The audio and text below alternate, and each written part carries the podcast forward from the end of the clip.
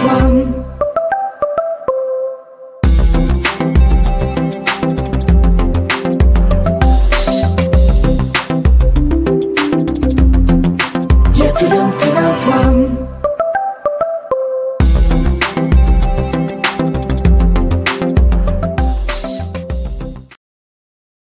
Efendim herkese iyi akşamlar. Bir Ali Ağaoğlu ile Asfihal'de daha karşınızdayız. Ali abi hoş geldin. Barış'ım selam. Hoş bulduk. Nasılsın? iyi misin? Her şey yolunda mı? Şükür. Sağlığım yerinde. Her şey yolunda. Bir yaramazlığım yok. Sen iyisin inşallah. Bayağı bir gezdin geldin bakıyorum. Bir ufak bir tur yaptık Ali abicim. Ufak derken bayağı bir Avrupa'nın yarısını gezdin diye biliyorum.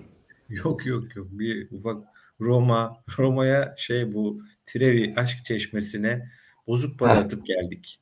Abicim. Tamam anladım. Yani bir, bir tür bir, bir, bir tür hac ziyareti diyelim. Evet. Vallahi evet e, Hristiyanlar için kutsal olan Vatikan'a da gittik. Hakikaten Vatikan'da e, bayağı ihtişamlı. E, tam içine girmedik yani müze kısmına ama o meydanı bile hakikaten e, bayağı bir e, etkileyiciydi. Bu klasik zaten aşk çeşmesi günde 3000 euro toplanıyormuş Ali abi aşk çeşmesinde. İyi para ha. Yani ayda 100 bin euro. Bakılır yani. O çeşmeye bakarız yani. Biz de bakarız. Yani. Biz de mi bir çeşme yapsak? Ne? Bizde çeşme çok da Ya para. bir, bir, bir Travis'i kadar yapamayız yani öyle bir problemimiz var ama yani hani Roma'nın bir yerinde bir, bir çeşme yapabiliriz bence yani. Orada da yani bir, bir hikaye yazarız ona da. O hikayeden de mutlaka bir hani 100 bin euro ayda toplamasak da bir 50 bin euro to- toplarız. Evet. işte yılda bir Ali abi. milyon euro yapar. 500 binli çeşme bakımına desek bir milyon bize kalır yani. Aynen. Sen iyi bağlantında mısın bizimle? Aa, teorik olarak iyi bağlantılıyım ama daha iyisini yapmak için elimden geleni yapıyorum. Müsaade edersen hemen Tamam. Eee, böyle bir yapma şeyimiz var. ufak bir Evet, bir bağlantı kısa yap. kesilip geleceğiz. Evet, kısa kesilip geleceğiz ama hemen hallediyorum ben o işi. Tamam. Tabii bu benim dijital e, yetkinliğimle ilgili bir şey. Ben o kadar yetkin bir adam değilim ama yani başarıyorum ya. Bayağı bir şeyim var yani bu konuda tecrübem var. Yani e, şimdi evde bir problem var. Bak hazır hasbihal ediyorken sana söyleyeyim. E, Nedir printer'ım var bir tane. Bir tane printer'ım var. Ne bu printer? HP galiba. Yok Epson'muş. Epson bir, bir printer'ım var. Bağlayamadım henüz daha. Ama yani bağlayamadım derken bu hani bir hafta 10 gün bir ay falan yani bir 6 aydır bağlayamadım. Yani orada duruyor. Çok iyi bir şekilde çalışıyor kendi kendine. Ama ben bağlayamadım bilgisayarlara. Neyse onu bağlayacağım. Şimdi bir de interneti bağlayacağım öteki tarafa. Hemen kesilip geliyorum ben. Bir saniye müsaade. Tamam Ali abi. Ben bu arada e, Ali abi kesilip gelirken izleyicilerimize bir kez daha hoş geldiniz diyeyim. E, bir de sıcak gelişme akşam saatlerinde e, biliyorsunuz İsrail-Filistin gelişmelerini takip ediyoruz. E, Evet. Ve bir, taraf, bir Şu anda da İyi, iyi, iyi, iyi tarafa geldim. Geldin. Evet. Ali abi çok ufak bir ben e, açıklama yapayım. Şimdi bazı sosyal Hı hı. medya yani sıcağı sıcağına bu gelişmeyi de yorumlayalım. Altını konuşacağız çünkü. İsrail-Filistin meselesini takip ediyoruz. E, bu meseleyi takip ederken oradan gelen haberler Türkiye'ye dair haberler de e, bizim için çok önemli oluyor. Şimdi sosyal medya bazı sosyal medya hesaplarının akşam saatlerinde bir haber paylaşıldı. Sen de görmüşsün e, İsrail'in e, Türkiye'ye ait Kızılay depolarını vurduğu haberi e, paylaşıldı. Bunun üstüne AFAD e, ve Kızılay bu haberi yalanladı. E, sıcağı sıcağına bu haberi de söyleyelim. Bir de biliyorsunuz, biliyorsun İletişim Başkanlığı'nın e, bir dezo- dezenformasyonla mücadele merkezi diye bir yeni Twitter hesabı var. Bu Cumhurbaşkanlığı İletişim Başkanlığı'nın sosyal medyada dönen bazı haberlerle ilgili düzeltme yayınladığı e, ya da açıklama yaptığı bir Twitter adresi. Buradan da bir paylaşım yapıldı. Onu da hızlıca okuyayım. Bazı sosyal medya hesaplarından paylaşılan İsrail Türkiye'ye ait Kızılay depolarını vurdu. AFAD'ın bulunduğu bina ağır hasar aldığı iddiası doğru değildir. İsrail bombardımanında ağır hasar alan iddiaya konu bina Türk Kızılay'ın inşasına destek sağladığı Filistin Kızılay'ına ait insani yardım deposudur. Uluslararası insani yardım örgütlerinde kurumlar arası yardımlaşma esastır. Türk Kızılay'ı Filistin Kızılay'ına bina yapım aşamasında yardımda bulunmuş ve anahtar teslim edip kontrolü onlara bırakmıştır. Ne AFAD ne de Türk Kızılay'ın Gazze'de lojistik depo veya binası bulunmamaktadır. Asılsız iddialara itibar etmeyiz. Şimdi haber tabii bu şekilde yalanlanmış bir olay var ama o tabelada Kızılay ya da AFAD yazmıyor deniyor ama yapımında anladığım kadarıyla bizler e, bulunmuşuz. Tabii dikkat çekici bir haber onu söyleyelim. Yani haber tamam aslen yalanlanıyor ama yapımında da bizim bulunduğumuz bir bina İsrail tarafından vurulduğu kabul ediliyor. Ben öyle anlıyorum. Enteresan. Ee, bu çok Barış öyle bu çok çok çok böyle yani e, ülkeler üstü veya ülkeler arası politikaya çok alet edilmesi gerekmeyen bir konu diye düşünüyorum kendi adıma. Hemen söyleyeyim. Yani Umarım. biz yani hayır, hayır şöyle bir şey. Ee, biz bir binayı yapıp birisine hediye ediyoruz. Yani bu Filistin Kızılay'ına hediye ediyoruz diyelim. O bina artık Kızılay, Filistin Kızılay'ın kontrolünde olan e, Gazze'deki bina. Yani bunun Türkiye ile bağlantılandırılması çok anlamlı değil. Bir. ikincisi hani ben bu tip şeylerde çok böyle e, Hamasi işlere girmeyi çok doğru bulmuyorum. Şöyle ki biz Filistin Kızılay'ına böyle bir yardımda bulunup böyle bir bina hediye etmiş olabiliriz. Ama sonuçta İsrail bu binayı vurmuş olabilir. Ama bu Türkiye'yi vurduğu anlamına gelmiyor. Türkiye ile ilgili yani gereksiz bir polemiğe girmeye gerek yok diyeyim Peki. yani. Ama tabii ki şunu kabul edelim. Yani İsrail'in şu anda çok ağır bombardımanının yani insani bir sorun yarattığı, bu insani sorunda önemli merkezlerden biri olan bir Kızılay merkezinin vurulmuş olması tabii ki çok e, hoş bir durum değil. Yani çok değil, hiç hoş bir durum değil. O yüzden hani e, bunu biraz karıştırmayalım. Yani yani bizim yorumlarımızı ve algılarımızı da bozan bir durum ama sonuçta o bir bina, o binayı Filistin'de Türkiye yapmış olsa bile sonuçta Filistin Kızılaç'ına hediye etmiş veya onlar için yapmış. Anahtar teslimini biz yapmış olsak bile e, maliyeti bizden çıkmıştır ama sonuçta kullanımı ve sahipliği ve hakikaten e, halka yardımı konusunda Filistin Kızılaç'ı sorumludur orada. İsrail'in bunu vurması hoş bir şey değil. Hiç hoş bir şey değil. Ama sonuçta orada son derece ağır bir savaş sürüyor hani bizi ilgilendiren diyemeyeceğim ama yani ilgilendiriyor tabii ki oradaki insani açıdan ama hı. bir Kızılaç'ın Türkiye deposunu vurdu diye özel olarak İsrail'in hedeflediğini zannetmiyorum ben. Peki. Ee, tabii Kızılay yani Kızılay bu bu gibi yardım kuruluşlarının genel adı hani, pek aşina olmayanlar için söyleyelim. Türk Kızılay'ı Türkiye ait, Filistin Kızılay'ı Filistin'in yani söyleyelim Müslümanlar Kızılay diyor, Hristiyanlar Kızılaç diyor.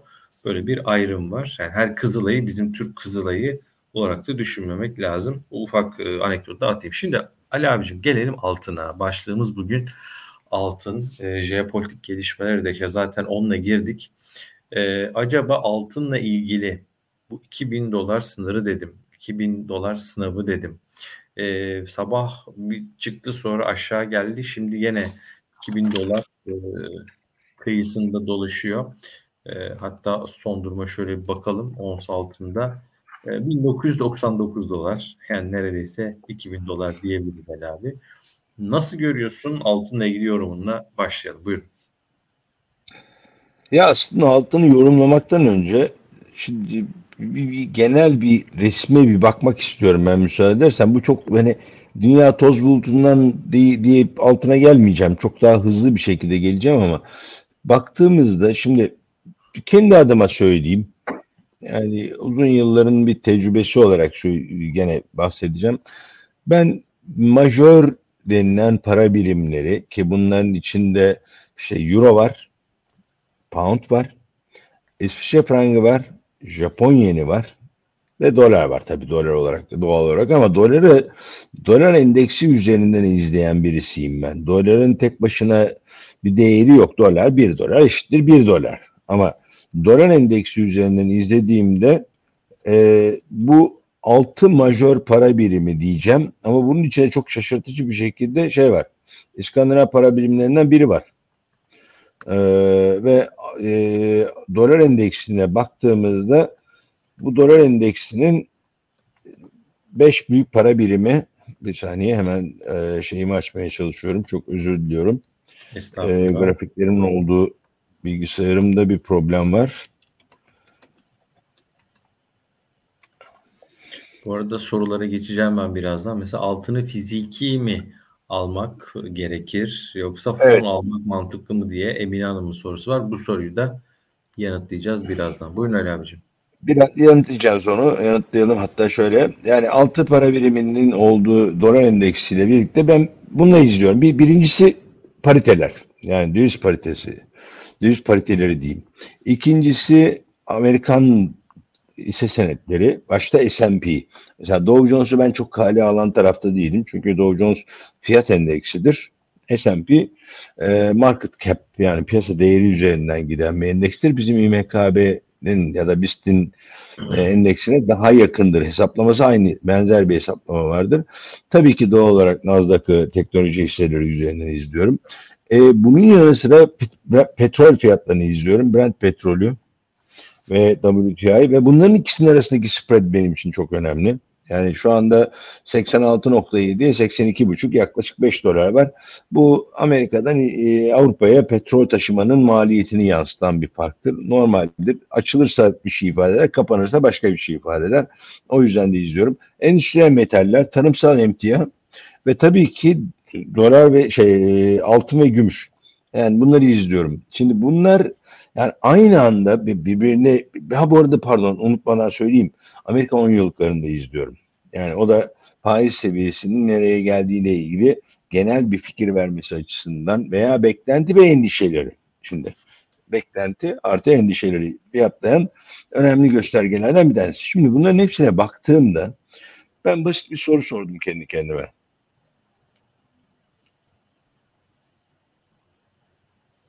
Ali abi sesin gitti. Tamam. Sesini ayarla. Şimdi sesin gelmiyor. Allah Allah. Yok gelmedi. Ben dudağını okuyorum şu an ama gelmedi. Yok yok. Sen bir, bir, bir, bir operasyon daha yapacaksın. Peki Ali abi bir kez daha operasyon için uğurluyoruz. Ben şöyle biraz e, mesajlarınıza bakayım değerli izleyicilerimiz. Ee, İsrail Başbakanı Netanyahu pazartesi günü yaptığı açıklamada e, grubu yok etme planını süreceğini söyledi diyor Fin'le. Aynen bu hafta başındaki açıklamasında bir ateşkese yanaşmayacağını İsrail çok net bir şekilde ifade etti. E, ateşkes istemiyorlar. E, Amerika'nın da e, dünyanın da bu konuda hani bastırmasına, e, baskı kurmasına direniyorlar. Onu görüyoruz. Olcay Bey, hocam altın almak bir sıkıntı değil mi? Ama nerede satılmalı diyor. Satarsak pişman olur muyuz? Bu yüzden altın alamıyorum. Alırsam satamıyorum. Ben ne güzel alırsanız satamıyorsanız tasarruf etmiş olursunuz. Biriktirmeye devam diyebiliriz. Ee, Emine Hanım demiş ki bu hafta Amerikan verileri ve FED var. FED çarşamba akşamı e, yayında biz de konuşacağız inşallah bu çarşamba. Profesör Doktor Selva Demiralp hocamızla beraber saat 10'da bekliyoruz. Ee, neden 10'da? Ee, çünkü karar 9'da gelecek. 9.30'da basın toplantısı var. Bir yarım saat Pavl'ı dinleyip yani Pavl'ın mesajlarının üstü üzerine e, programı yapmayı planlıyoruz. Dolayısıyla çarşamba akşamı da yayına bekliyoruz. Ali abi yeniden aramızda. Ali evet. abi benim. Heh, buyurun. Duyabiliyoruz. Buyurun Ali abiciğim. Evet yani kusura bakmayın. E, teknolojik olarak bir gelişme çabası içindeyim ben. Böyle farklı bir kulaklık denedim ama olmadı. Biraz daha eski babadan kalma usullere devam edeceğiz gibi görünüyor. Yani yapacak bir şey yok. Evet senin e, anonslarını duydum. E, ben de bir kısmını izliyor olacağım. Onu söyleyeyim. Fed'in özellikle toplantısı sonrasındaki kısmına katılmaya çalışacağım. Daha sonra izlemeye çalışacağım. Şimdi e, ben dediğim gibi bu birçok farklı parametreyi bir arada izlemeye çalışan birisi olarak basit bir şey söylüyorum ben. O da şu. İsrail-Hamas savaşı diyelim bunu artık savaş, İsrail savaş olarak ilan etti bunu. Bu savaş fiyatlanıyor mu diye bakıyorum ben piyasada. Hani böyle bir savaş bir şekilde fiyatlanıyor mu? Şimdi bunun nerede etkisini görürüz bu fiyatlamanın diye baktığında teknik olarak bir petrolde görmemiz lazım. İki e, altında görmemiz, görmemiz lazım. Üç borsalarda görmemiz lazım. Şimdi borsalara baktığımız zaman böyle bir fiyatlama görmüyoruz.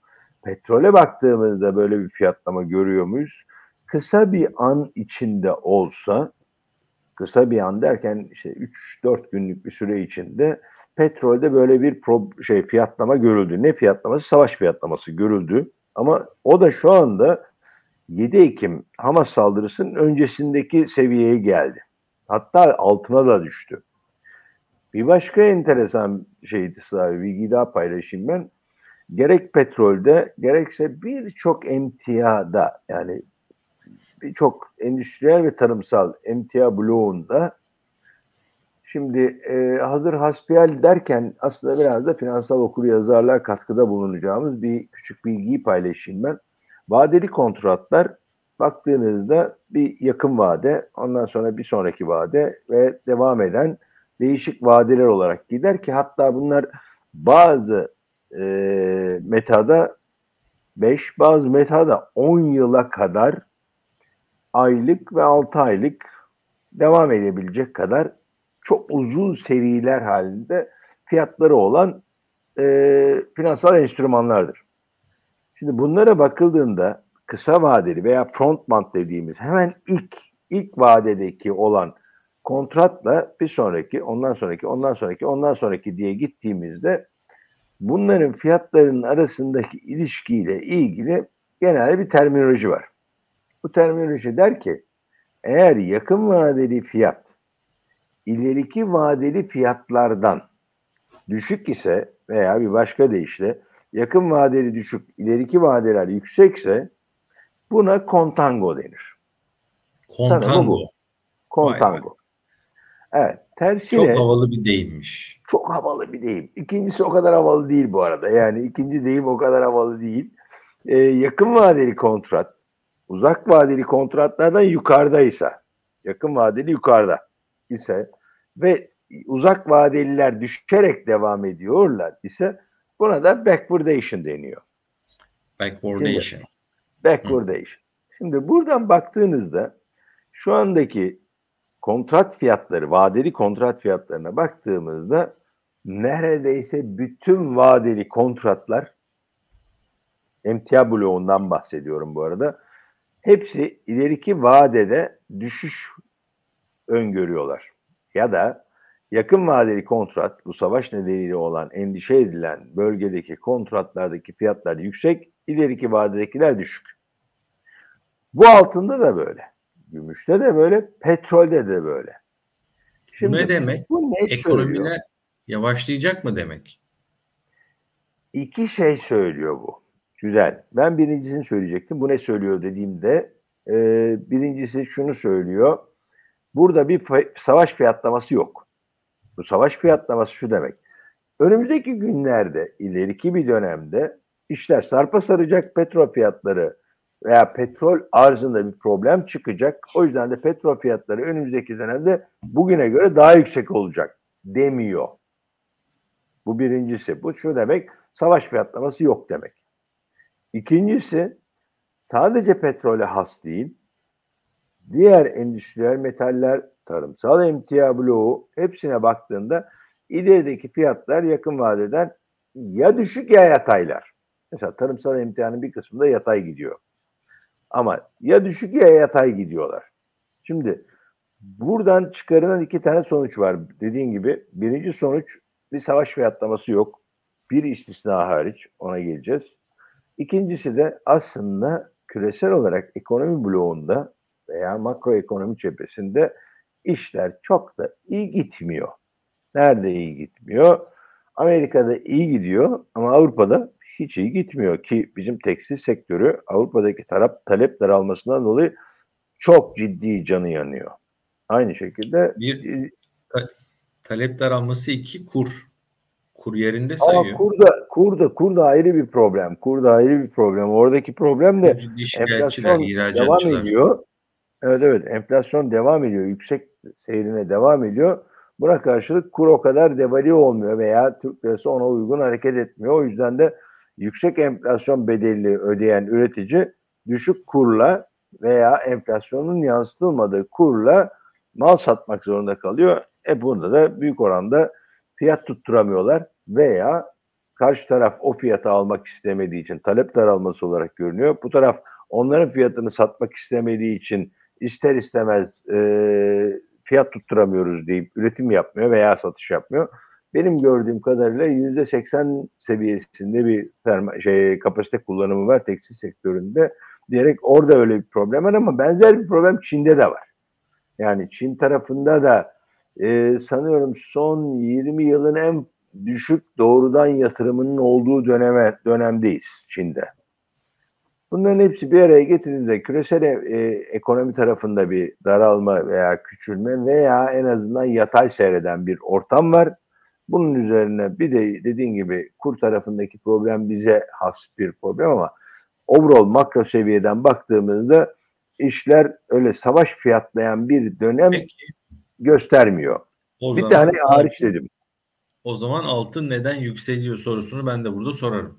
Evet. Bir tane hariç dedim. Çünkü o bir tane hariç tek istisna diyeceğim. Çünkü yani petrolü petrol ve altın da iki tane savaş fiyatlayan petrol fiyatlamaktan vazgeçti. Geriye bir tane kaldı. O da altın. Şimdi diyecek ki birçok birçok izleyicimiz diyebilir ki Bitcoin de onu fiyatlıyor. Hayır Bitcoin onu fiyatlamıyor. Yani Bitcoin, bir Bitcoin'in savaş fiyatlamıyor. içsel haber akışı var Evet. galiba.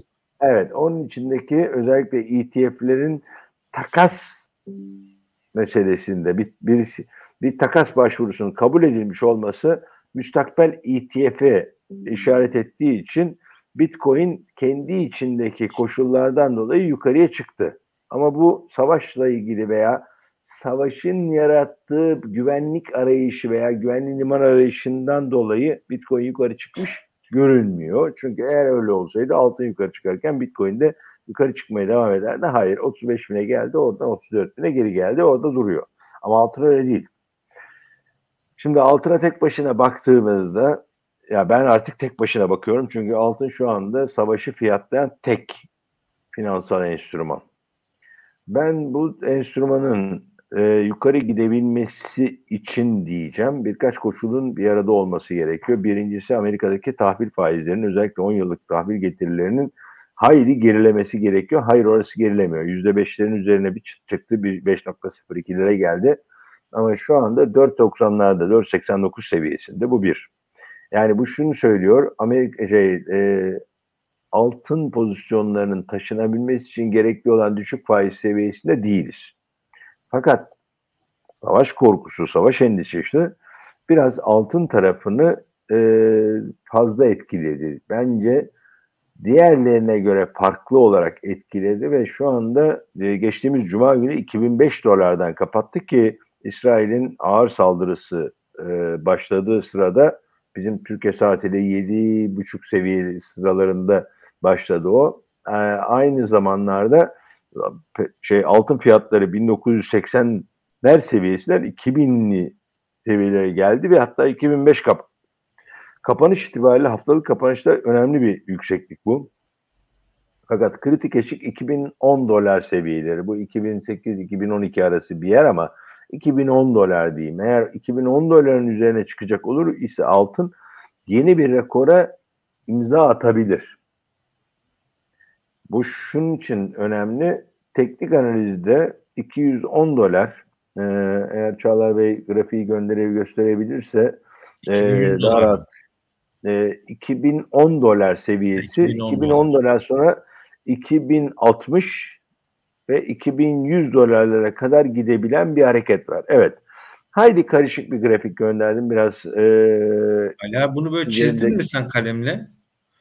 Tabii ki hayır. Yani bu, bu, bu sadece benim kullandığım Matrix programının grafiklerini ben biraz karışık kullanırım. Yani çok grafiği yani çok indikatörü bir arada bana gösteriyor. Şimdi buradan e, çok net görünmemekle birlikte orada görülen 2060 dolar seviyesi pardon 2010 dolar seviyesi çok kritik.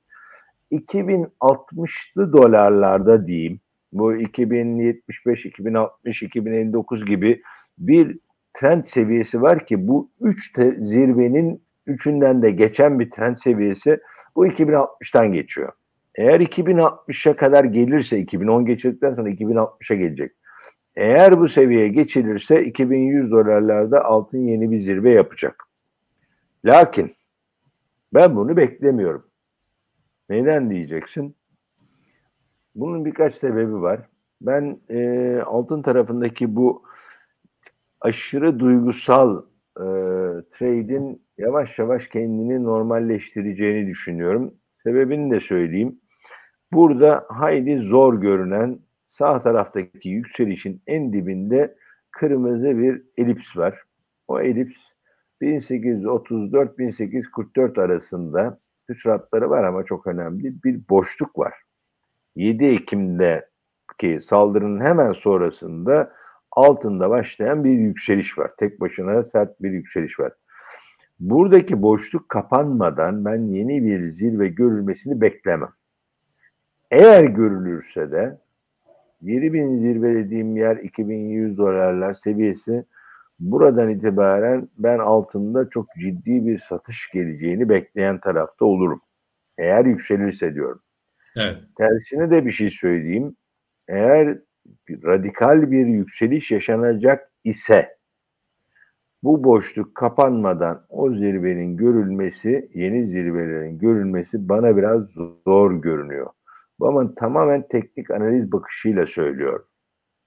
Şimdi e, kısaca ben kendimi özetleyeyim müsaade edersen 2010 dolar geçilmez diyorum. Eğer geçirirse 2060 dolar en önemli direnç olacak. Eğer burası da geçirirse 2100 dolara overshoot olur. Ama ben daha öncesinde 1835-45 dolardaki gap'i kapatacak bir mutedil dönemin gelmesi gerektiğini düşünüyorum. Bunun da teknik olarak değil ama destekleyici bir şey söyleyeyim. İsrail'in kara harekatı beklendiği kadar e, topyekün tarzda olmuyor. Olmayacak gibi görünüyor. Buna gerek Amerika'nın e, telkinleri diyeyim, gerekse İran'ın buraya dahil olabileceği endişeleri. Ben savaşın İran e, pardon, İran dahil edilmeden İsrail-Filistin arasında sınırlandırılacağını tabii ki insani olarak çok ciddi üzüntü verici bir takım resimlerle karşılaşacağız, manzaralarla evet. karşılaşacağız ama ki karşılaşıyoruz halinde daha sınırlı kalacağı yönünde bir tahminim var. O yüzden de altında yeni rekorlar kırılmadan önce Peki. bir mutedil şu andaki o boşluğu kapatacak kadar sert bir düşüş olmasa bile yükselişin görece olarak sınırlanacağını veya sonuna yaklaşıldığını düşündüren benim için bazı indikatörler var. Bu grafikte de MACD var görülen. Şu anda çok zor görülen bir aşağıda bir RSI var. RSI aşırı alım bölgesinde olduğunu söylüyor. De tabii ki Amerikan 10 yıllık tahvil faizleri 4.90'lara yakın bir seviyede. Sonuçta böylesi bir dolar pozisyonunu devam ettirebilmek için teminatlar için fonlanması gerekiyor. Bu fonlama faizlerinin yüksek olduğu bir ortamda altındaki yükseliş çok fazla kalıcı olamıyor. Buna bir ek daha yapayım. Altın gümüş paritesinde de 88'lerdeydik. Cuma Bunu günü itibariyle. Var. Alpay Bey sormuş. Ee, Çağlar ben ekrana getiremiyorum senden rica edeyim. Agu paritesi 80 hatta 70'lerin altına iner mi demiş. Ee, bu arada Çok abone zor. olan izleyicilerimizin mesajlarını ekrana yansıtabiliyoruz. Onu e, hatırlatayım. Eğer abone değilseniz e, Yatırım Finansman YouTube kanalına abone olmayı unutmayın. 108 bine galiba yaklaştık. 100 bini devirdik. Biraz böyle Ali abi hani maçı kazanırsın bir zafer sarhoşlu olur ya. E, böyle bir bizde de oldu. Biz 100 bini 100 bin dedik devirdik. Biraz böyle ara verdik yayınlara. Biz sakinleştik falan. Çok normal. Sen Bu de... çok da sağlıklı bir şey. Onu Vallahi söyleyeyim. Böyle koştur koştur. Bir dedik Yok. biraz şöyle nefeslenelim. Çok, çok, bence çok sağlıklı bir şey bu. Çünkü vallahi, hani, sağ ol vallahi. E, Teşekkür ederim. Kendi, kendi Twitter adresimde de benzer problemleri yaşadım. Bir de benim üstüne üstlük benim çok ciddi bir problemim var yani biliyorsun bir e, benden çok var ortalıkta. Yani Ali Ağaoğlu'ndan çok bir var. tane ortaya. çok ünlü var. Hayır benden daha ünlü değil kabul edelim. Yani Tamam. o sadece kendi alanında ünlü. Yani ben Aynı Ağaoğlu'yum. sorunu ben de yaşıyorum biliyorsun. Ben Ya sorma ya. Bu arada seninle başın ciddi belada Barış ya. çok Seninki benden daha kötü belada. Ben işte işi geyiğe vuruyorum da sen bir de borsayla uğraşıyorsun. Vallahi yani Vallahi bir kolay gelsin sana. Ben, ben çok alışkınım bu arada. Ha? Ben çok alışkınım ama senin işin zor ya. Ben bir de mesela bu e, Yeotek firmasında yönetim kurulunda Barış Bey var diyeyim Barış Esen. adaşımız tamamen adaşımız. O şimdi hisse satışı yapıyor. Pay satışı yapıyor Ali abi. Kapa bildiriyor. O Allah benim Twitter adresi patır patır. Vay abi gene mi sattın? Abi senden hiç beklemezdik. Biraz daha Ya sert vallahi ben de olanlar. beklemezdim Barış şimdi. Hakikaten şimdi borsacı kardeşlerinizi bu kadar üzmeni hiç anlamıyorum yani. Sonra sonra ben diyorum ki ben açıklamayız. O ben değilim. Böyle abi iyi bak. Hadi hadi abi tamam tamam falan. İnanmıyorlar. Yani değil misin ama hadi. Hani, ama yani senin de kapı açıklama yapman lazım bu arada. İşi komik Benim tarafı. kapı açıklama yapmam lazım. Biri geçen şey yazmış. Abi niye öyle diyorsun? Bizim hiç zengin tanıdığımız olmasın mı? Evet, öyle Neyse, bir durum şimdi, var. Buyur E, kısacık ve hızlı bir şekilde Agu paritesine geri döneyim. Yani bu Agu paritesinin altın gümüş oranı yani bir ons altında kaç ons gümüş alabildiğiniz bu bir ara 87.8'e kadar çıkmıştı. Ne zaman çıktı dersen 26 Ekim'de yani geçtiğimiz hafta Perşembe günü çıktı. Şu anda 85'lerde. Fakat bu parite nereden geliyor dersen aslına bakarsan 78'lerden geliyor. Haydi gümüşün hırpalandığı bir dönemden bahsediyoruz.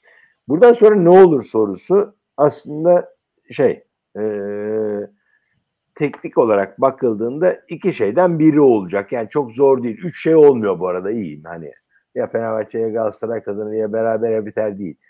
Ya yani gümüş bu parite bir şekilde 70'lere düşmüyor. Onu izleyicilerimizden soruya yanıt olarak söyleyeyim 70'lere düşmüyor. Nereye kadar düşüyor sorusunun yanıtı bende şu anda önümüzdeki dönemlerde ancak 80'li seviyelere kadar düşüyor. Çünkü burada majör kararların verilmesi gereken bir dönemimiz var önümüzde ama bu sadece faizler ve altın gümüşle ilgili değil birçok faktörün içine girdiği hayli daralan bir bant var. 82-83'e kadar daralıyor. Önümüzdeki 5 aylık bir süre için söylüyorum. Şimdi burada e, bana göre önemli ve ilginç olan konu gümüş altının bu hareketini çok fazla desteklemiyor. Bundan sonra iki şey olabilir dedim.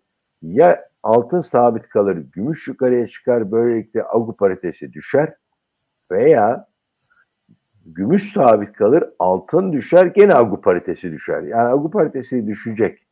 Yani altın gümüş paritesi Peki. düşecek. Nereye kadar düşecek? 80-81'lik bölgeye kadar düşecek diye bekliyorum. Hatta ilk aşamada 83'e sonra 80'li seviyelere düşmesini bekliyorum. Bunun yalnız olması için hakikaten işin yani şeyin e, bu e, İsrail-Hamas savaşının belli bir e, aşamaya gelip mümkünse ateşkes ilan edilmesi gerekiyor ki bu biraz zor. Bence bu arada yani insani olarak hakikaten biz burada bu yayınları yaparken bile ben çok zorlanıyorum kendi adıma söyleyeyim. Çünkü e, biz trafik sıkışıklığından şikayet eden insanlarız. Hayır.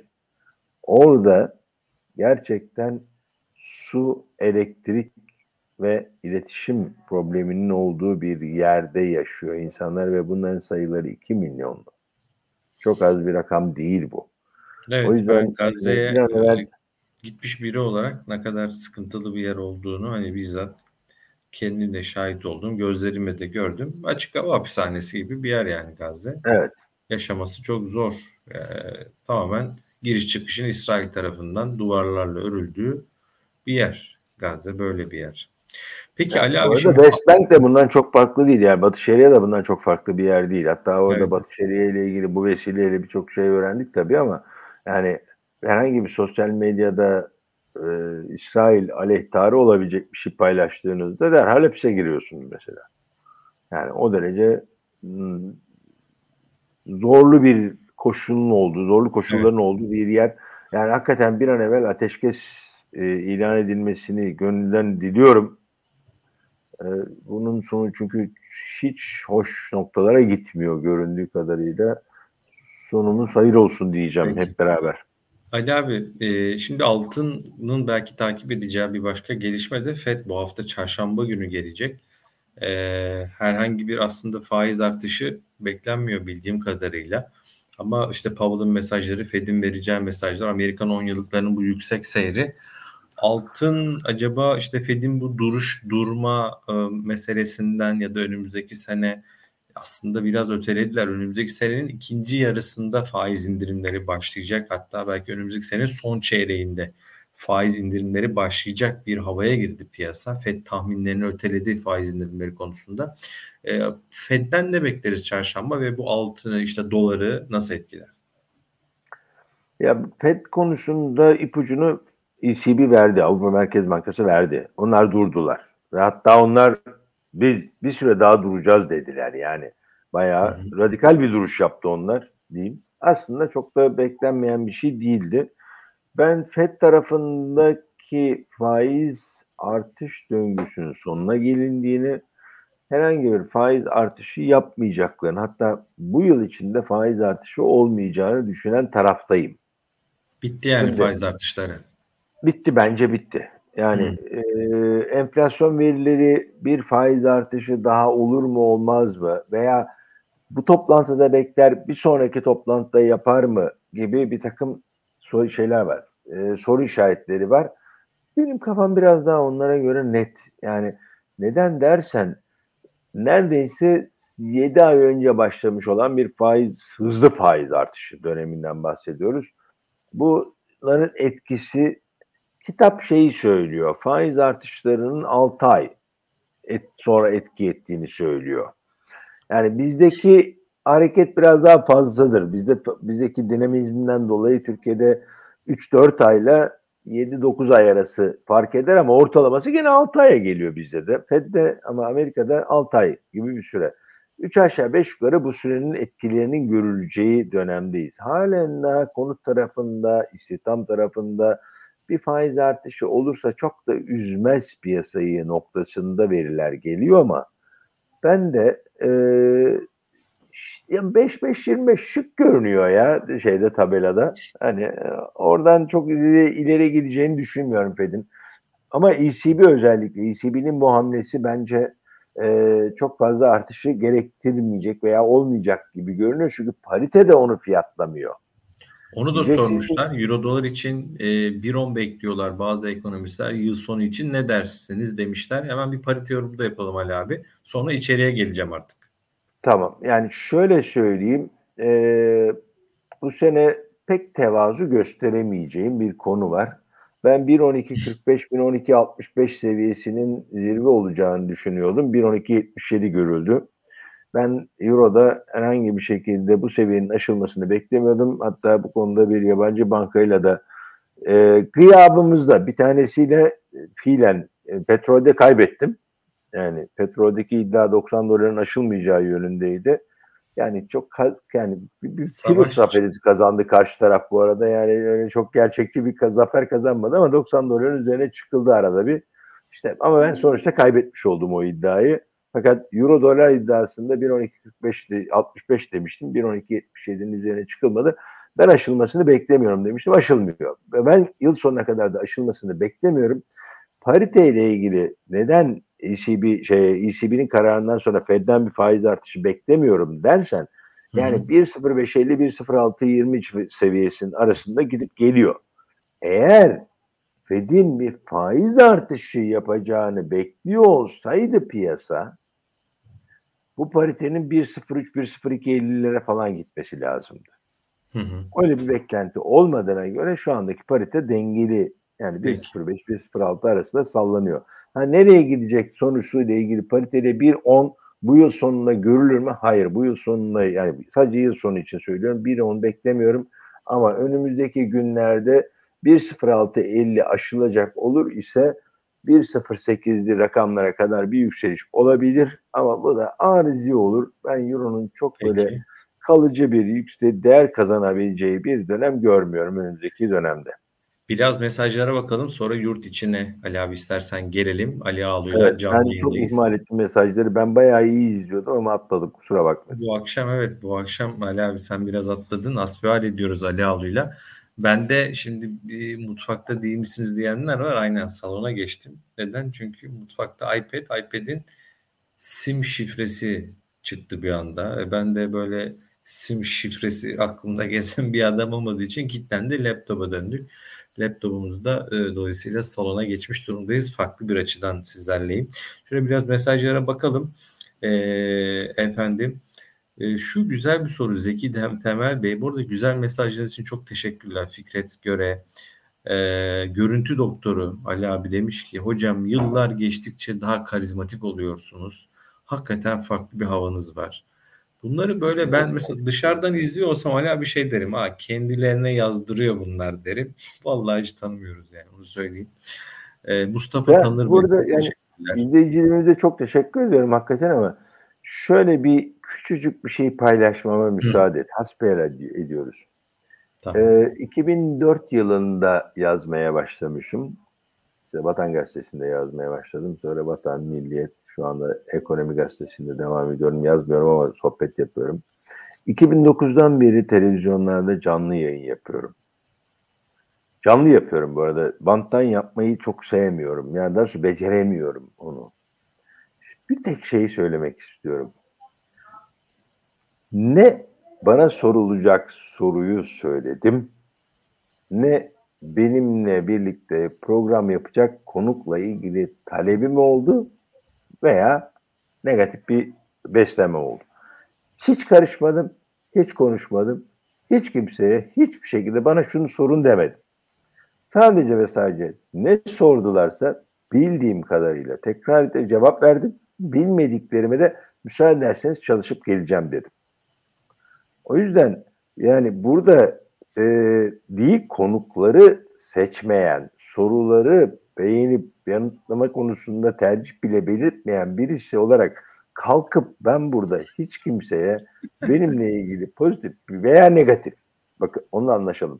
Pozitif veya negatif bir şey söyleyin demem zaten mümkün bile değil.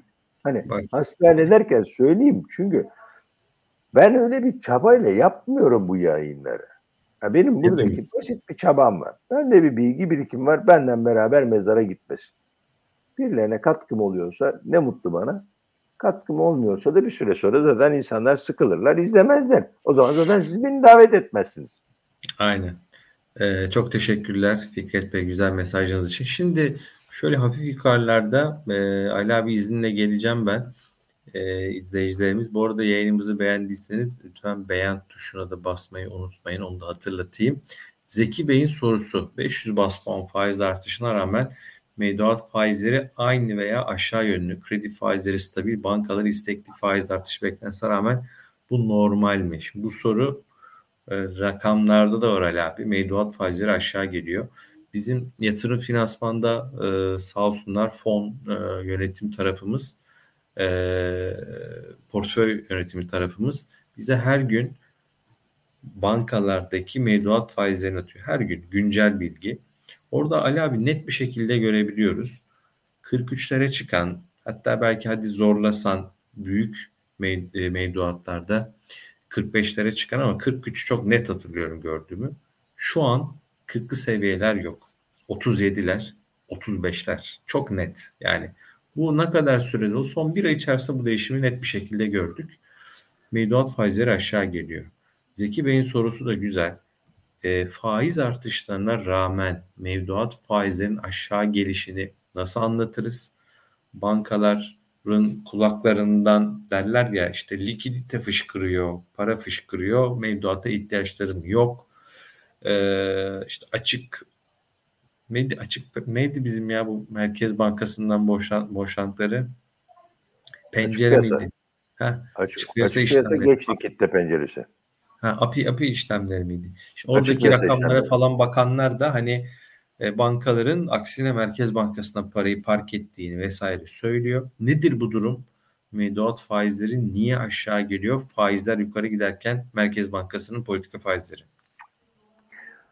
Ee, şöyle bir şey. Hazır bir e, hasbihal ederken müsaade edersen başka bir yerden ben almak istiyorum. Bugün bir Twitter'dan bir yorum geldi bana. Bugün mü? Bugün bugün. Bugün. Hı. Twitter'daki yorum şunu söylüyor. Bayağı bilimsel de bir çalışma yapmış. 8400'lü zirve borsalı borsa zirvesine bakınca diyor önümüzdeki Ocak Şubat ayında enflasyon farkıyla bu 9200-9800 bandına çıkıyor diyor.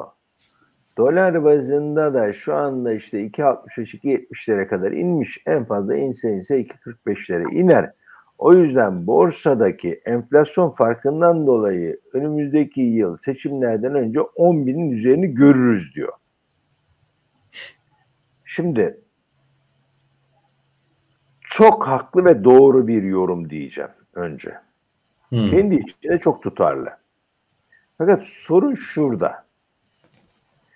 Baz aldığınız, başladığınız seviyenin neresi olduğu önemli. Başladığınız seviye 8400 endeksin üzerine enflasyonu bindirirseniz hesabınız doğrudur.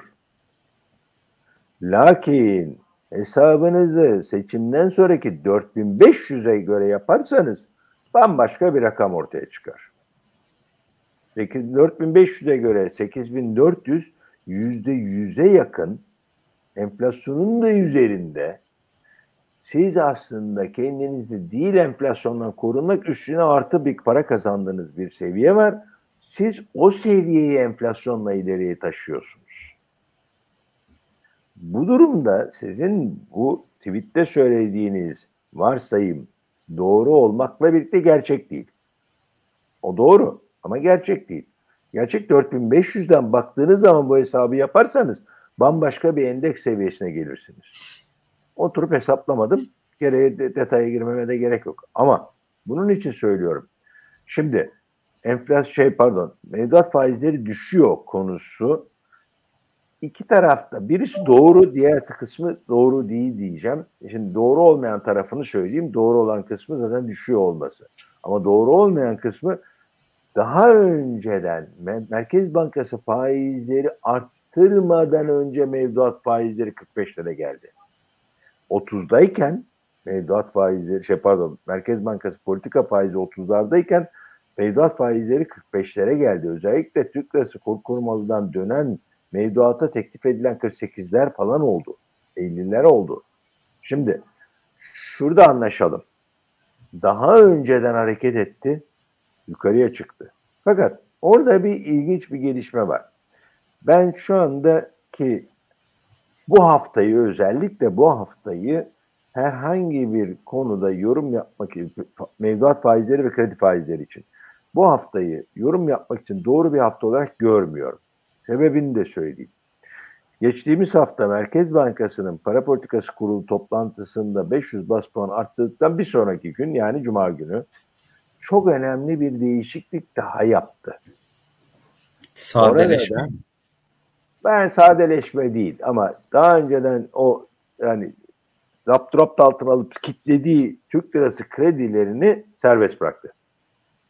İki şey yaptı, iki üç şey yaptı ama bir tanesi çok çok önemli olanı Türk lirası ile ilgili yüzde otuz civarında e, şey de zorunlu karşılık tesisini kaldırdı. Bir.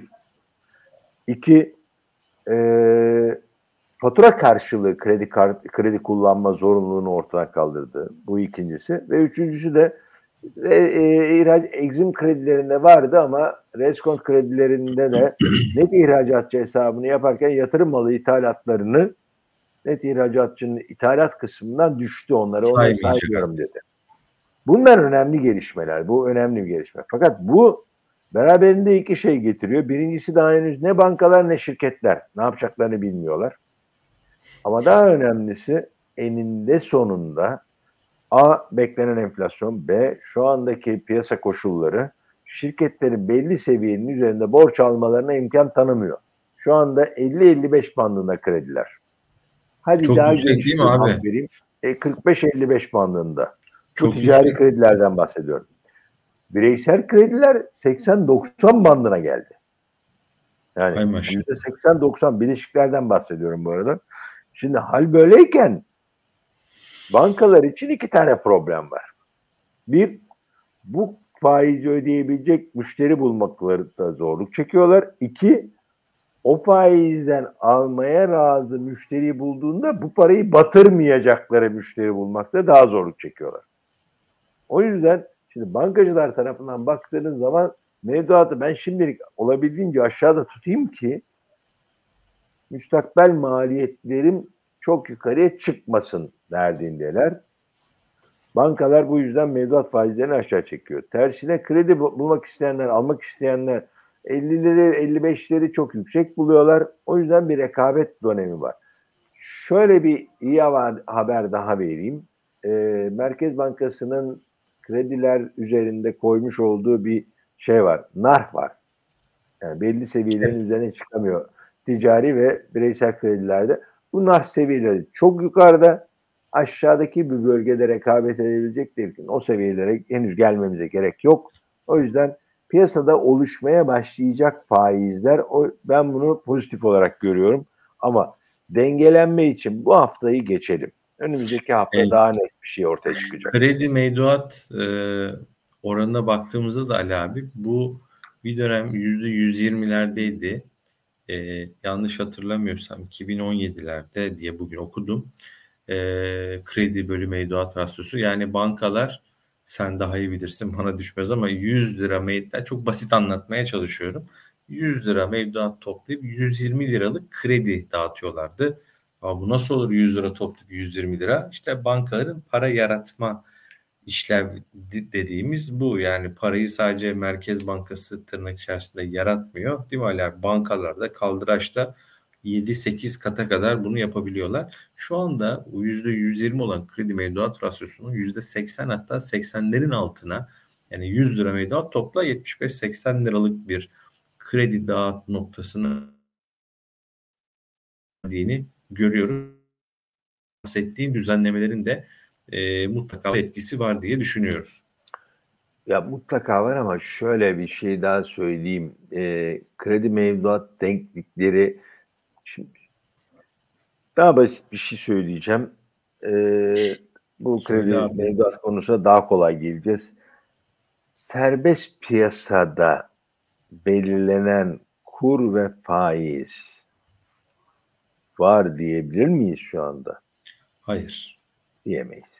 Diyemediğimiz için kredi ve mevduat piyasasının da serbestçe belirlenen faizlerle iş yaptığını söylemek hayli zor.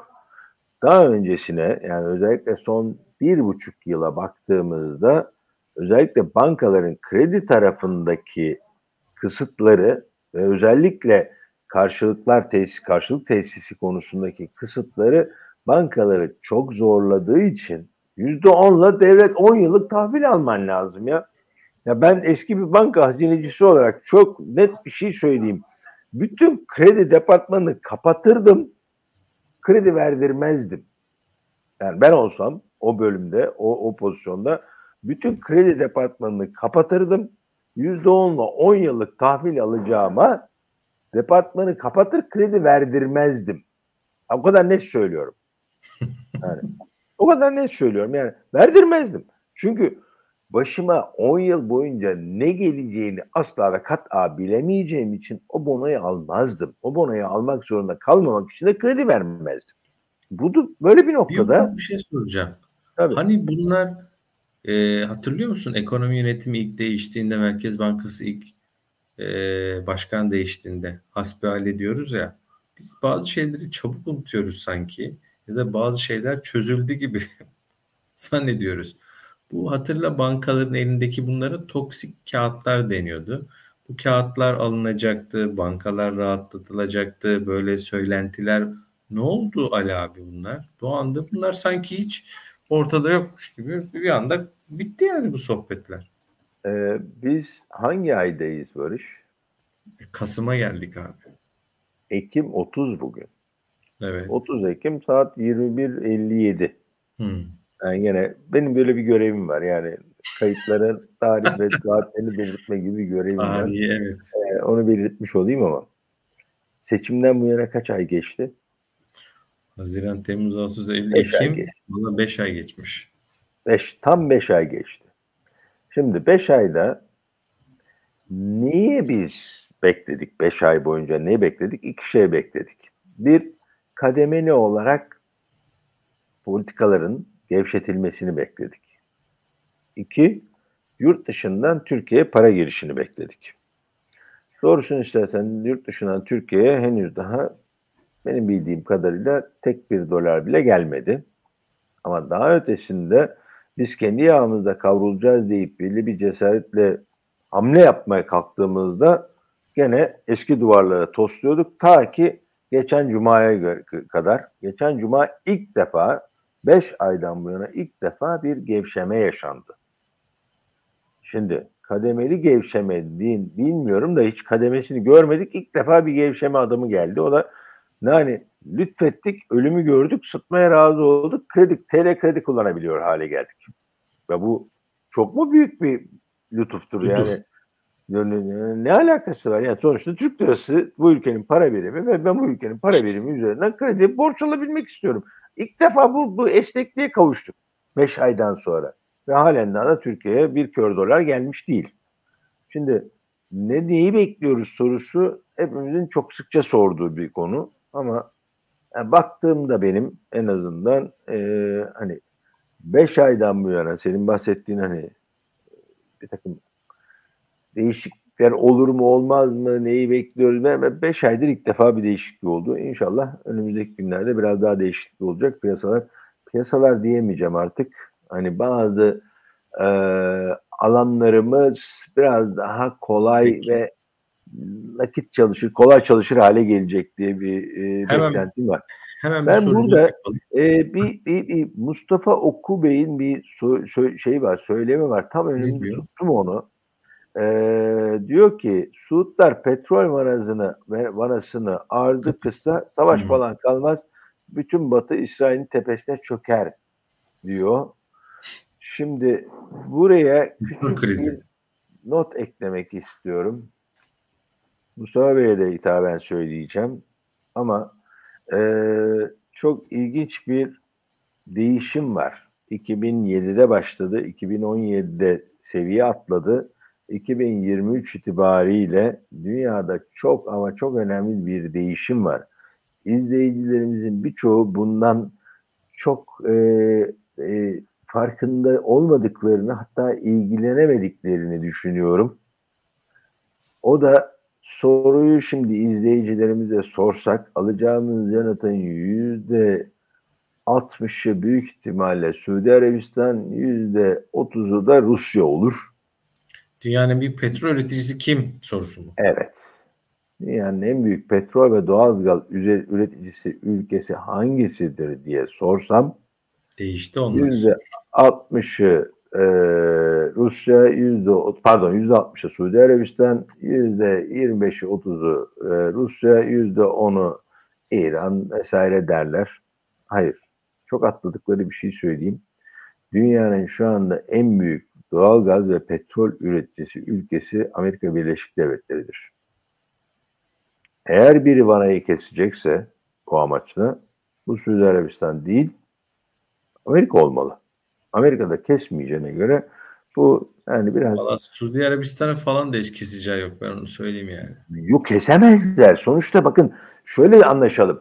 Bunlar yani Rusya'da öyle. Rusya bak, bak fiyat kepine rağmen, fiyat tavanına rağmen kesemez. İran bunca yaptırıma rağmen kesemez. Suudi Arabistan bunca kavgaya gürültüye rağmen kesemez. Çünkü hepsinin sonuçta bir bütçesi var. Bu bütçesinin de yüzde sekseni, doksanı, ellisi, yetmişi Petrol. ihracatına dayalı. Kesemezler. Ha 50 dolar olursa az, 100 dolar olursa daha az.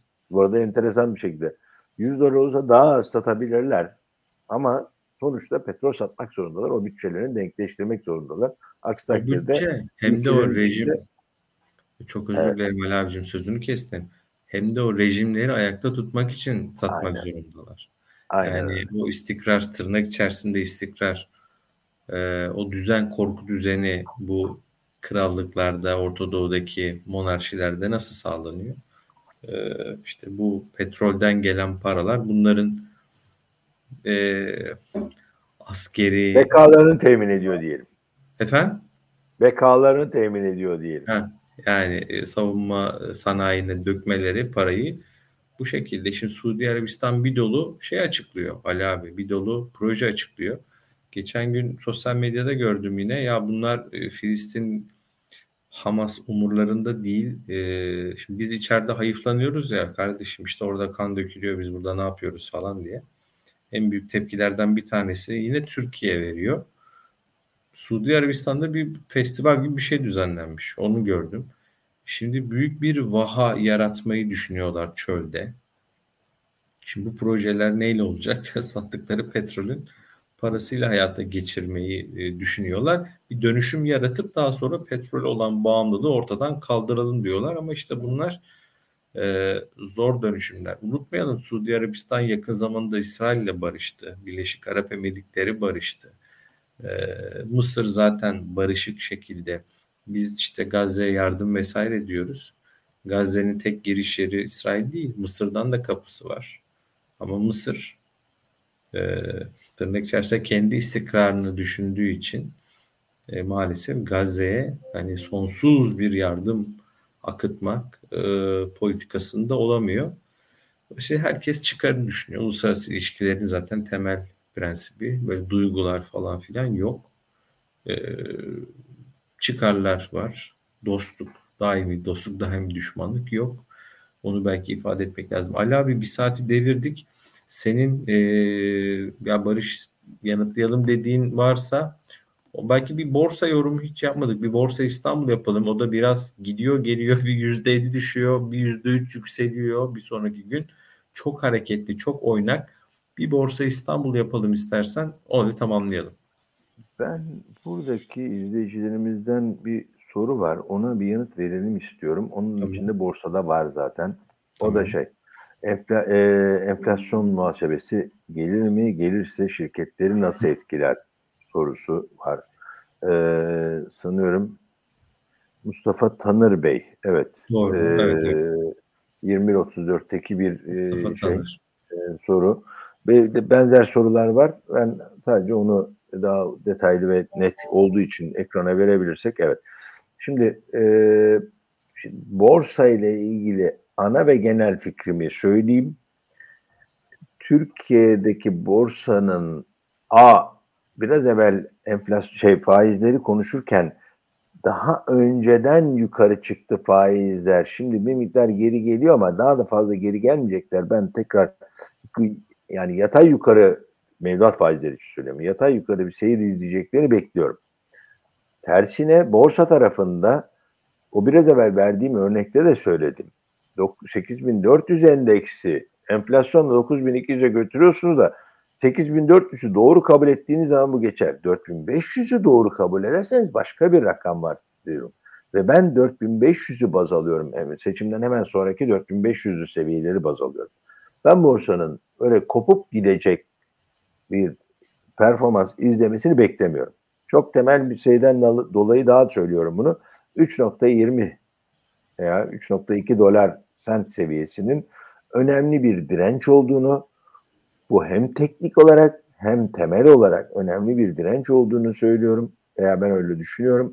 Bunun aşılabilmesi için radikal bir takım değişiklikler olması lazım. Ya temelde Türkiye ile ilgili önemli bir değişiklik olması lazım ya yurt dışından çok önemli bir Türkiye'ye ilgi olması lazım. Bu ikisini de beklemediğim için 3.20 sentin üzerine çıkmasını beklemediğim için burayı tepe olarak belirledim kendi kafamda. Aşılırsa bakacağız. Nasıl aşıldığına da bakacağız. Hangi koşullarda ve hangi sebeplerle aşıldığına bakacağız. Ama öncelikli olarak şu anda A Amerikan 10 yıllık tahvil faizleri yukarı çıkarken B Türkiye'den Türkiye'ye yurt dışından fon girişinde herhangi bir iyimser haber gelmezken C. İsrail-Hamas savaşını biz şu anda çok yakından hissediyoruz ama kuzeyimizde Ukrayna-Rusya savaşı devam ediyor. D. Suriye tarafında savaş bizim e, içinde bulunduğumuz çatışmalar sürüyor. Bunların hepsinin ortasında bir de çok ciddi bütçe açığı veriyoruz. Bir de Yunanistan'la ufak böyle, böyle haber akışları var. Ee, takip ediyorsundur. Adacıklar. Pozitif ve iyimser. Ha? Pozitif ve iyimser.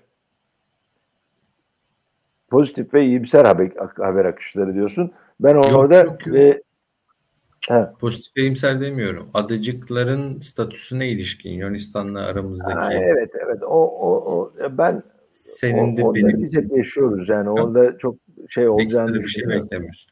Peki senin yani. 3.2 dolar 28 3.2 e, sent hesabın dolar TL 28 lirayla şu an 8960'lı seviyelere denk geliyor. 8900 diyelim. Hadi biraz daha zorlasak 9000'in üstünü pek beklemiyorsun diye anlıyorum ben Ali abi. Ben bu sene borsada yeni bir rekor da beklemiyorum bu sene için. Yani önümüzde hmm. kaldı iki ay. Yani bu iki ayın Kasım ayı yurt dışındaki piyasaların genelde kapalı olduğu aydır. Yani genelde kapalı derken yanlış oldu. Kendimi düzeltmem lazım.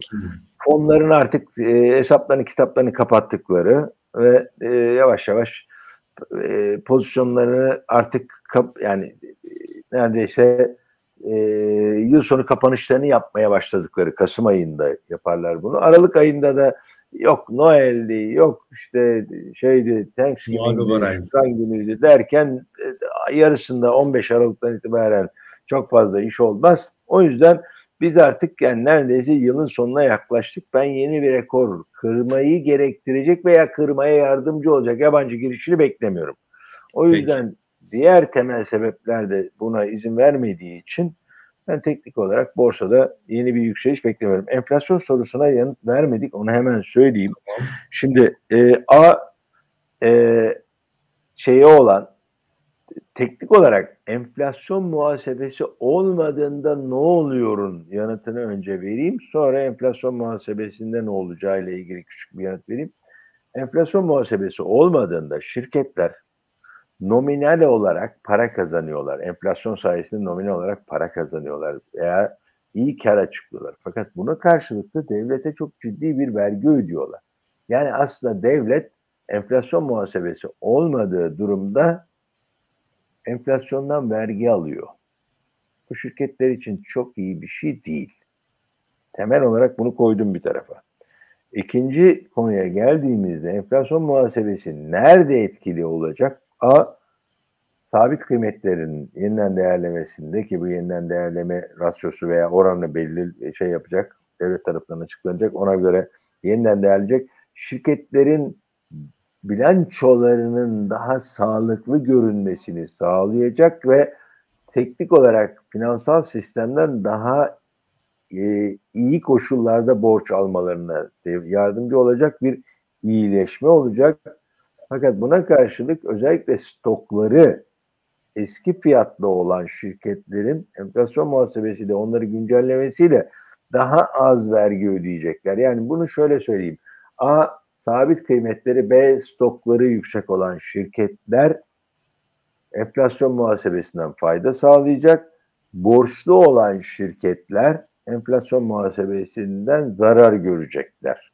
Temel olarak ayrımı buradan yapalım ama enflasyon üzerinden vergi alınan bir yapı olduğu için şu anda enflasyon muhasebesine geçilmesi daha sağlıklı bir şey.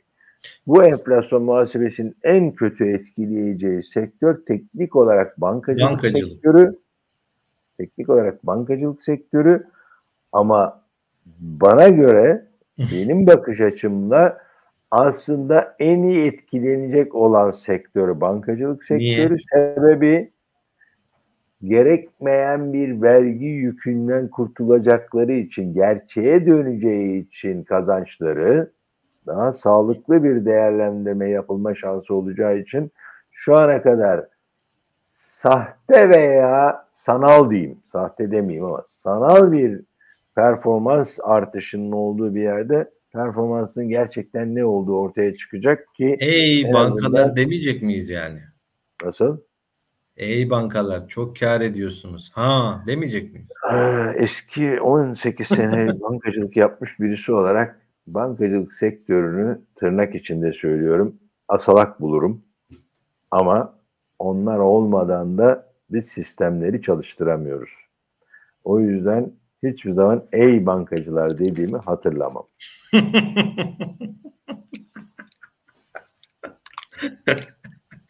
ben de senin dediğini pek hatırlamıyorum. Neyse. Ali abicim çok keyifli oldu. Cumhur'a tamamlayalım. Çok, çok teşekkür ediyorum. E, Labrax Ekonomi Gazetesi'nde yaz, yazamıyorum. Yani cumartesi günleri ben de yazmaya çalışıyordum ama e, bu ara hakikaten çok bizim içeride çok bir yoğunluğumuz oldu. Üst üste etkinlikler. E, dolayısıyla e, yazamıyorum. Dedim ki ya ben yokmuşum gibi davranın. Yazdığımda ben size haber vereyim. Ekonomi Gazetesi ile ilgili cumartesi günleri durumumuz bu. E, yani söz verip yazmamak en kötüsü. Ben kendimi rahat hissettiğimde yazacağım dedim oraya. Hala bir şey diyeceksin. Ee, yok ben orada şöyle seni birazcık töhmet altında kalmaktan kurtarayım. Yani e, Hakan Güda ile biz Cuma günleri bir sohbet yapıyoruz. Evet. Yani, şans sohbeti. Ha, şans sohbetleri. %90-95 Cuma günleri yapıyoruz. %3-5 Cumartesi gününe en sonunun Cumartesi gününe kaldı hani senin e, yükünün bir kısmını biz alıyor olabiliriz. Hani izleyicilerimiz eğer arzu ederlerse onu da izleyebilirler. Hani bugün burada anlattıklarım biraz hasbihal tarzında. Hani mesela mevduat faizi neden düşüyor konusunun yanıtı veya borsa 9400 8400'ü baz aldığında doğrudur o hesap ama 8400 doğru mu sorusu asbihal sırasında sohbet sırasında konuşabiliyoruz ama e, şans sohbetlerinde biraz daha teknik ve piyasaya yönelik özellikle Anadolu ve iş dünyasından da bir takım ipuçları geliyor.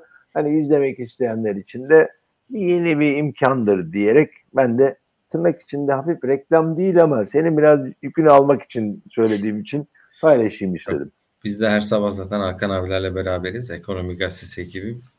E, Hakan abiler e, işte gerek Vahap Münir olsun, Şeref Oğuz olsun, e, Servet Yıldırım e, yani çok işte Alaaddin Aktaş müthiş bir kadro. Çok güzel Emre Hoca, Emre Alki. Çok mutluyuz onlarla olmaktan. Hala bir Papatya Rumuz'u izleyicimiz şu kitap sıralaması, kitap önerilerini ısrarla soruyor. Hızlıca onu Peki. söyle öyle kapatalım. Hızlıca söyleyeyim. Yani ben hani şöyle söyleyeyim. Benim dört kitap önerim var. E, dört kitap derken şöyle bunu ben e, üniversitedeki genç arkadaşlarıma öneriyorum. Öneriyordum ders verirken. Yine burada da paylaşayım e, ve hem sebep hem e, ne, yani şey liste sıra neden öyle olduğunu da söyleyeceğim. E, birincisi şey e, Sapiens. E, Yuval Harari'nin Sapiens tamam. kitabı. E, birinci kitap bu. Bu kitap şeyi anlatıyor. Yani insanlığın nasıl dünyayı ele geçirdi, insanların dünyayı nasıl ele geçirdiğini ve neden ele geçirdiğini anlatıyor ama küçük bir insanlık tarihi var orada. İkinci kitap e, Daron Acemoğlu ve James Robinson'ın Ulusların Düşüşü kitabı. Eğer İngilizce okuyan izleyicilerimiz varsa Why Nations Fail diye bir kitap. Ben İngilizcesini öneririm. Türkçesi, e, İngilizcesi çok basit, çok güzel, temiz bir İngilizcesi var. Onu önereceğim. E, ikinci kitap o. Üçüncü kitap Yine Yuval Harari'nin Homo Deus kitabı. Homo Deus Tanrı insan yani gelecekle ilgili e, ne olup ne biteceğine dair bir öngörünün Hı-hı. olduğu bir kitap. Sonra 21. yüzyıl için 21 bir şey diye bir şey yazdı ama o birazcık şey oldu. E, kendi kendine tekrar oldu. O gerek yok ona. E, dördüncü kitap çok ortalıkta olmayan bir kitap. Yani e, çok böyle kolay bulunamayabilir e, Koç Üniversitesi yayınlarının ince abi bir kitap e, Kapitalizmden sonra dört gelecek diye bir kitap. Peter Peter Prase diye bir Almanın e, Alman yazarın kitabı. İncecik bir kitap. Dört tane kapitalizmden sonra dört tane senaryoya göre ne olabileceğine dair ipuçları e, evet. var.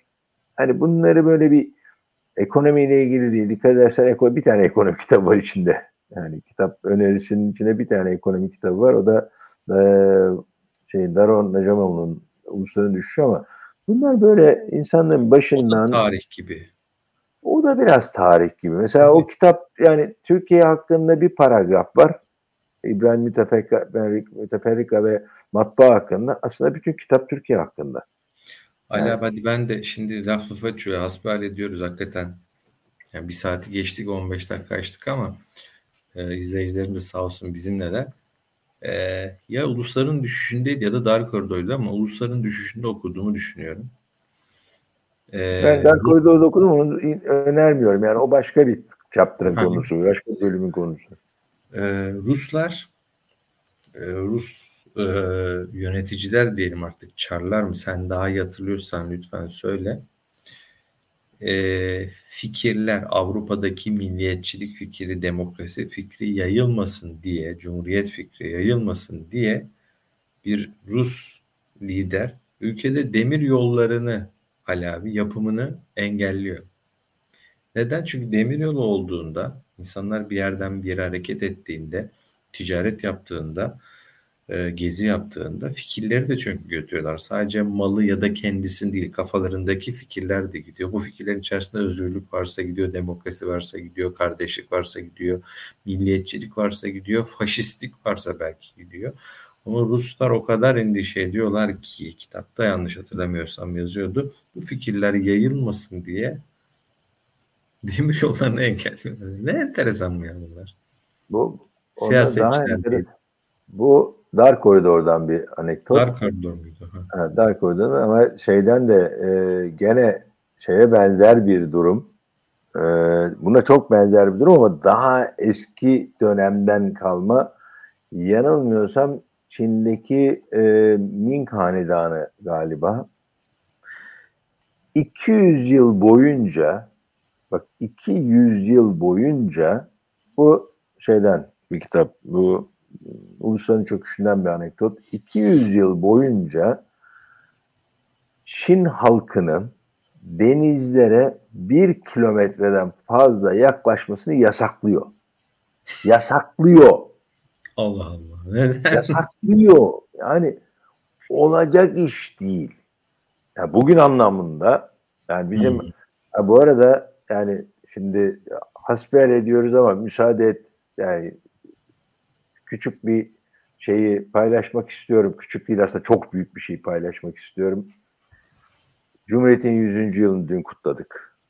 Gerçekten büyük bir gurur duyuyorum. Böyle bir e, topraklarda, bu topraklarda böylesi bir yönetimi bize sağlayan Atatürk ve silah arkadaşlarına şeklen değil, kalben çok teşekkür ediyorum. Çünkü bize vatandaş olma bilincini aşıladılar ve vatandaş olarak biz bunun gerekleri neyse bunu yapmaya devam ediyoruz ve edeceğiz. Ben bana verilen ben Cumhuriyet Türkiye'sinin iyi örneklerinden, iyi bu, bu imkandan iyi yararlanmış örneklerinden biriyim ve bu sayede elde etmiş olduğum her nasıl bir vasıf varsa bunları sonuna kadar kullanmaya ve bunlara bağlı kalmaya devam edeceğim. Şimdi bunu neden söyledim? 200 yıl denize ulaşamayan bir topluluk var. Topluluk değil, Çin halkı var. Yani bugün baktığında milyar 300 milyon, 1 milyar 300 milyon ve 400 milyon kişi o günde baktığın zaman en azından 200-300 milyon kişinin olduğu bir topluluk denize ulaşamıyor. Yani böyle bir şeyi sadece bir hanedan yasaklamış. Hükümler yasaklamış. Ya böyle bir şey olabilir mi diye bugün baktığında ya mümkün değil diyorsun ama o gün yaşanmış. 200 Aynen. yıl denize görmemişler. Denize ulaşamamışlar. Denizcilik yapmamış Çinliler 200 yıl boyunca. Ve tabii ki dediğin gibi iletişim olmuyor. İletişim olmadığı zaman denizi görmediğin veya denizden bir şey gelip gitmediği zaman bambaşka bir kültür oluşuyor. Ve gelişemiyorsun. Değişemiyorsun. Buradan o yüzden Murat Cumhuriyet'e çok şey borçluyuz. Bir kez daha evet. teşekkür etmek istiyorum burada. Ee, Murat Salman'a da selamlar. O da selamını söylüyor. Salman bu arada şu işimi lütfen hallet. Salman'dan bir şey bekliyoruz halledelim. Sadece canlı yayından buradan mesaj vereyim. Ee, şimdi e, hakikaten çok teşekkür ederiz. Ali abi 100. yılımızı da bu vesileyle bir kez daha kutlamış olalım. Gazi Mustafa Kemal Atatürk ya e, vesile arkadaşlardan alın. Ya Ali abi vallahi bak bizim bu program sabaha kadar gider. Aklıma bir şey kalk, daha Kalk gidelim kalk gidelim. Sıkılmıştır insanlar ya. Yazıktır onlara son ya. Son bir şey. Son bir şey. İzninle. Şimdi bir Rus Ruslardan açıldı ya. Hasbihal ediyoruz. Gördün mü bir Rus kozmonot ne yaptı Uluslararası Uzay İstasyonu'nda? Türk bayrağını Uluslararası Uzay İstasyonu'nu astı. 100. yılı kutlamak için. Hatta e, işte Rus Büyükelçiliği de bunu paylaştı. Hakan e, Özen Erol muydu hocamın ismini yanlış söylemeyeyim ama e, şöyle ismini hemen bakacağım. Hakan Hoca'ya e, bir mesaj e, paylaştı. Hakikaten çok güzel beğen Hakan Özerol Hoca diyor ki bu inanılmaz bir organizasyon. Rus kozmonot Türkiye'ye özel son anda yanına bir Türk bayrağı almış olamayacağına göre böylesi bir uçuş öncesi hazırlıkları hayal ediniz diyor. Sonra da bizim işte son dakika aklımıza gelen okulları tatil etme kararımızı planlama her şeydir demiş. Hakikaten Rus böyle son anda dur cebimden bir Türk bayrağı çıkarayım. İşte demiyor. Aylar öncesinden Nuri Sevgen anlattı. Uzaya çıkışın gramı bile hesaplanıyormuş. Götüreceğin şeyin gramı dahi. Şimdi adam böyle bir jeste hazırlanmış aylar öncesi belli. Planlama yapmış. Planlama. E, hoca çok güzel yakalamış. Planlama her şeydir demiş. Ben de onu paylaşmak istedim. Teşekkür ederim. Ben de e, 2.9 diye bir izleyiciden bir soru var. Ona yanıt vereyim. Ee, 16 8 dakika önce. Ali abi 30 yaşına dönse neyi daha farklı yapardı diye bir soru var. Allah Allah. Çok yani hasbihal ediyoruz. Yani bunun bir şey olsun yani bir, bir hmm. e, izleyicilerimize bir katkısı olsun. Tek bir şey söyleyeceğim. Hiçbir şeyi ama hiçbir şeyi ertelemezdim. Çok çok önemli oldu. Evet. Bugün hiçbir şeyi ertelemiyorum. Ama, Ama 30 yaşındaki enerjin yok. Yo yo o hayır o zaman erteliyordum. Nasılsa yaparım diyordum. Vaktim hmm. var diyordum. Enerjim var, vaktim var. Şimdi zaten default yani temel kavramsal olarak vaktim görece olarak 60 yaşındayım. iki katı yaşlıyım. A, vaktim azaldı. Ertelemiyorum zaten. Ama o gün ertelemezdim. Yani hiçbir şeyi ertelemezdim. Tek yapacağım şey bu olurdu. Geri kalan tamam. her şeyi tekrar tartışırız ama hiçbir şey ertelemezdim. Ali abi senin vaktin az olduğu için götü gönderiyoruz. yeter sıkılmışlardı. Bir buçuk saat oldu yeter. Aynen ağzına evet. sağlık. Bütün izleyicilerimize çok teşekkür ediyoruz. Hakikaten yayınımızı beğendiyseniz beğen tuşuna basmayı unutmayın. Bu yayını daha sonra izleyenler e, lütfen alta e, yorum bırakmayı unutmayın. YouTube'da daha sonra izleyenler eğer abone değilseniz de Yatırım Finansman YouTube kanalına abone olmanızı rica ediyoruz. Ali abicim bir sonraki programda buluşmak üzere diyelim. E, herkese iyi geceler diliyorum. Sağlıkla. Yatırım Finansman